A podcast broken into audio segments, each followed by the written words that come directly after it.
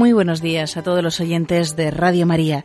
Comenzamos un día más nuestras meditaciones eh, basadas en el libro Hablar con Dios de Francisco Fernández Carvajal. Hoy les vamos a hablar del tema Permanecerá hasta el fin de los tiempos.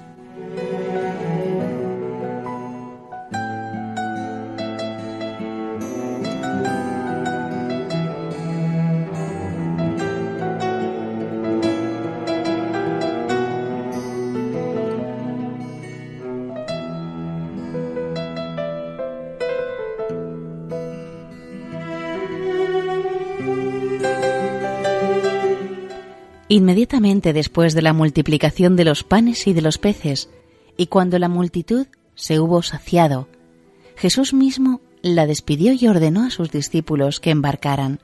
La tarde estaba ya muy avanzada. Narra el Evangelio de la Misa que los apóstoles se dirigieron hacia la otra orilla, hacia Cafarnaúm. Ya había oscurecido y Jesús no estaba con ellos.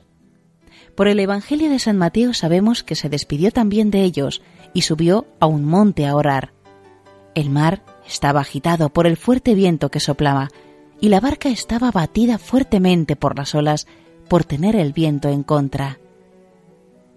La tradición ha visto en esta barca la imagen de la Iglesia en medio del mundo, zarandeada a lo largo de los siglos por el oleaje de las persecuciones, de las herejías, de las infidelidades. Aquel viento comenta Santo Tomás, es figura de las tentaciones y de las persecuciones que padecerá la Iglesia por falta de amor. Porque, como dice San Agustín, cuando se enfría el amor, aumentan las olas.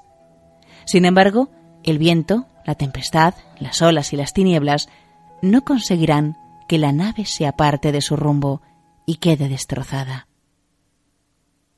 Desde los primeros momentos tuvo que afrontar contradicciones de dentro y de fuera.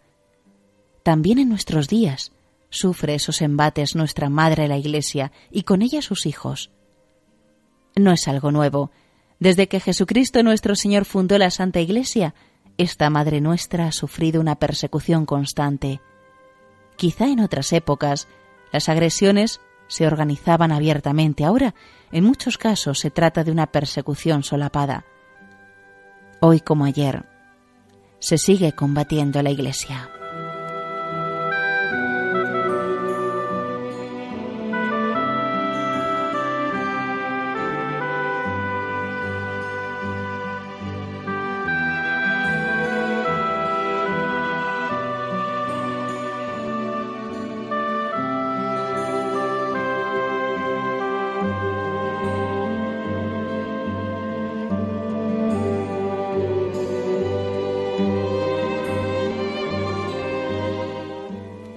Cuando oímos voces de herejía, cuando observamos que se ataca impunemente la santidad del matrimonio y la del sacerdocio, la concepción inmaculada de nuestra Madre Santa María y su virginidad perpetua, con todos los demás privilegios y excelencias con que Dios la adornó, el milagro perenne de la presencia real de Jesucristo en la Sagrada Eucaristía, el primado de Pedro, la misma resurrección de nuestro Señor,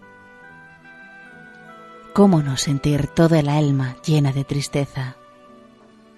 Pero tened confianza. La Santa Iglesia es incorruptible.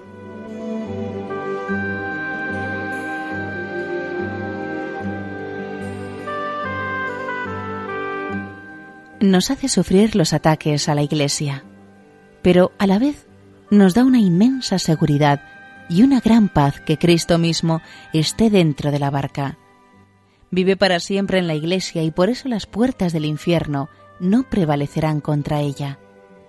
Durará hasta el fin de los tiempos.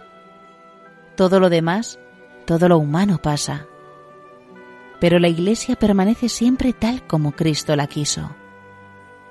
El Señor está presente y la barca no se hundirá, aunque a veces se vea zarandeada de un lado para otro esta asistencia divina fundamenta nuestra inquebrantable fe. La Iglesia, frente a todas las contingencias humanas, siempre permanecerá fiel a Cristo en medio de todas las tempestades y será el sacramento universal de salvación. Su historia es un milagro moral permanente en el que podemos fortalecer siempre nuestra esperanza.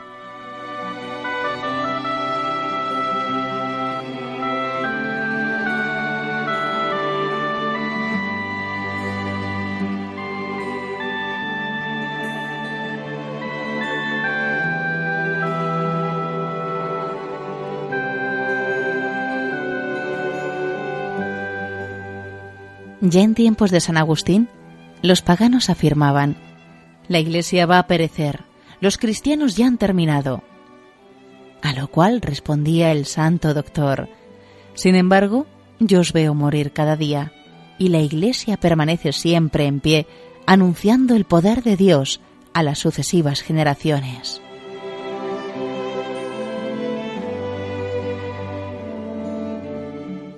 Qué poca fe la nuestra si se insinúa la duda, porque ha arreciado la tempestad contra ella, contra sus instituciones o contra el romano pontífice y los obispos. No nos dejemos impresionar por las circunstancias adversas, porque perderíamos la serenidad, la paz y la visión sobrenatural. Cristo está siempre muy cerca de nosotros y nos pide confianza. Está junto a cada uno y no debemos temer nada.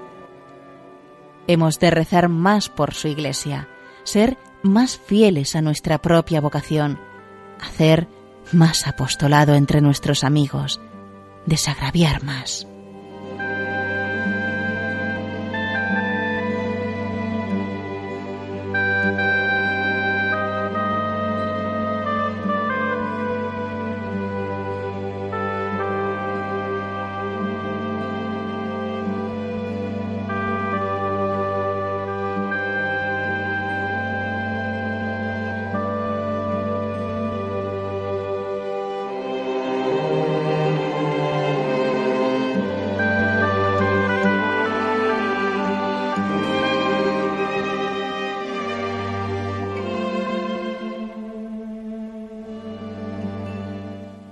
La indefectibilidad de la Iglesia significa que ésta tiene carácter imperecedero, es decir, que durará hasta el fin del mundo, e igualmente que no sufrirá ningún cambio sustancial en su doctrina, en su constitución o en su culto. El Concilio Vaticano I dice de la Iglesia que posee una estabilidad invicta y que, edificada sobre una roca, subsistirá firmes hasta el fin de los tiempos. La razón de la permanencia de la Iglesia está en su íntima unión a Cristo que es su cabeza y Señor. Después de subir a los cielos, envió a los suyos el Espíritu Santo para que les enseñase toda la verdad. Y cuando les encargó predicar el Evangelio a todas las gentes, les aseguró que Él estaría siempre con ellos todos los días hasta el fin del mundo.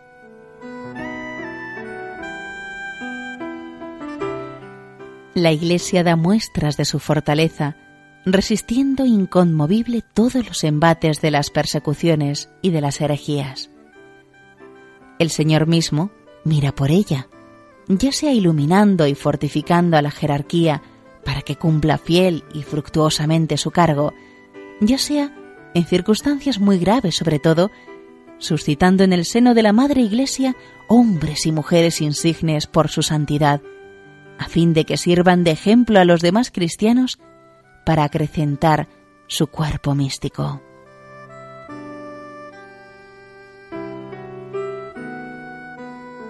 Añádase a esto que Cristo desde el cielo mira siempre con particular afecto a su esposa Inmaculada, que sufre en el desierto de este mundo, y cuando la ve en peligro, por sí mismo o por sus ángeles o por aquella que invocamos como auxilio de los cristianos y por otros abogados celestiales, la libra de las oleadas de la tempestad, y una vez calmado y apaciguado el mar, la consuela con aquella paz que sobrepuja todo entendimiento.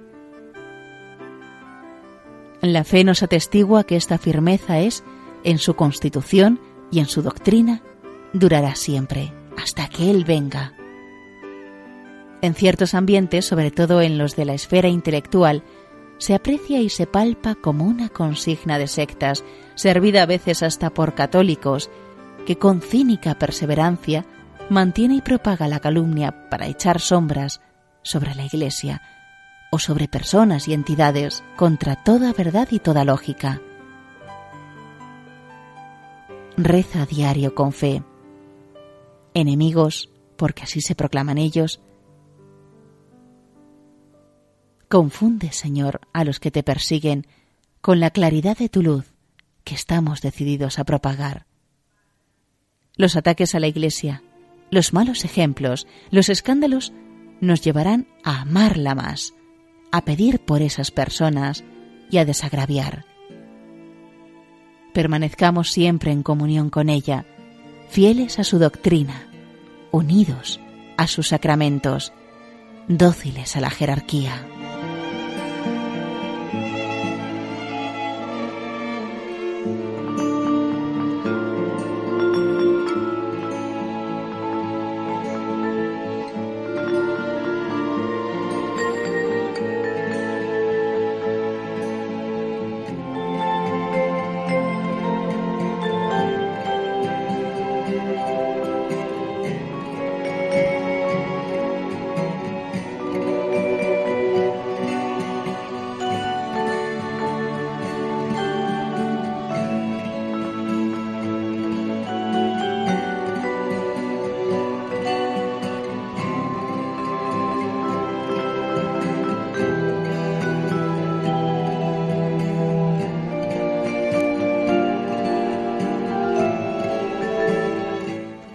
Cuando ya los apóstoles habían remado unas tres millas, Jesús llega inesperadamente caminando sobre las aguas para robustecer su fe débil y para darles ánimos en medio de la tempestad. Se acercó y les dijo, Soy yo, no temáis. Entonces ellos quisieron recibirle en la barca, y al instante la barca llegó a tierra a donde iban en nuestra vida personal. Quizá no falten tempestades, momentos de oscuridad, de turbación interior, de incomprensiones. Y con más o menos frecuencia, situaciones en las que deberemos rectificar el rumbo porque nos hayamos desviado. Entonces, procuremos ver al Señor que viene siempre entre la tormenta de los sufrimientos.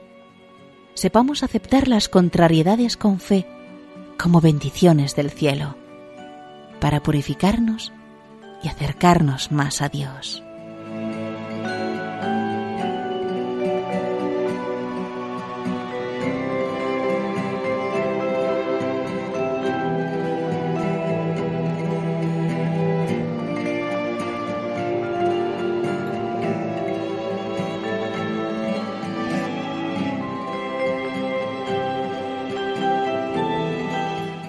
Soy yo, no temáis. Quien reconoce la voz tranquilizadora de Cristo en medio de los sinsabores, del tipo que sean, encuentra enseguida la seguridad de llegar a tierra firme. Ellos quisieron recibirle en la barca, y al instante la barca llegó a tierra, a donde iban, a donde quería el Señor que fueran. Basta estar en su compañía para sentirnos seguros siempre. La inseguridad nace cuando se debilita nuestra fe, cuando no acudimos al Señor porque parece que no nos oye o que se despreocupa de nosotros. Él sabe bien lo que nos pasa y quiere que acudamos a Él en demanda de ayuda. Nunca nos dejará en un apuro. Qué confianza deben darnos las palabras de Jesús que hoy recoge la antífona de comunión. Padre, este es mi deseo que los que me confiaste estén conmigo donde yo estoy.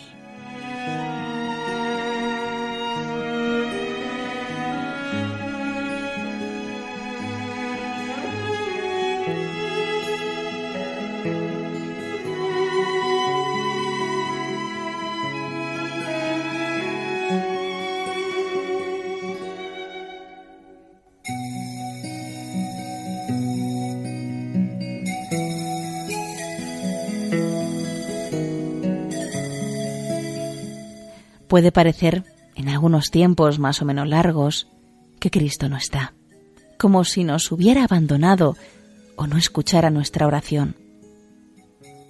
Pero Él nunca abandona. Los ojos del Señor están puestos en sus fieles. Escucharemos en el Salmo responsorial para librar sus vidas de la muerte. Si permanecemos cerca del Señor, mediante la oración personal y los sacramentos, lo podremos todo. Con Él, las tempestades interiores y de fuera se tornan ocasiones de crecer en fe, en esperanza, en caridad, en fortaleza. Quizá con el paso del tiempo comprendamos el sentido de esas dificultades. De todas las pruebas, tentaciones y tribulaciones por las que hemos de pasar, si estamos junto a Cristo, saldremos con más humildad, más purificados, con más amor a Dios. Y siempre, siempre contaremos con la ayuda de nuestra Madre del Cielo. No estás solo. Lleva con alegría la tribulación. No sientes en tu mano, pobre niño, la mano de tu madre. Es verdad. Pero, ¿has visto a las madres de la tierra, con los brazos extendidos, seguir a sus pequeños cuando se aventuran temblorosos a dar sin ayuda de nadie los primeros pasos? No estás solo. María está junto a ti. Está en todo momento, pero particularmente cuando, por los motivos que sean, lo pasamos mal. No dejemos, pues, de acudir a ella.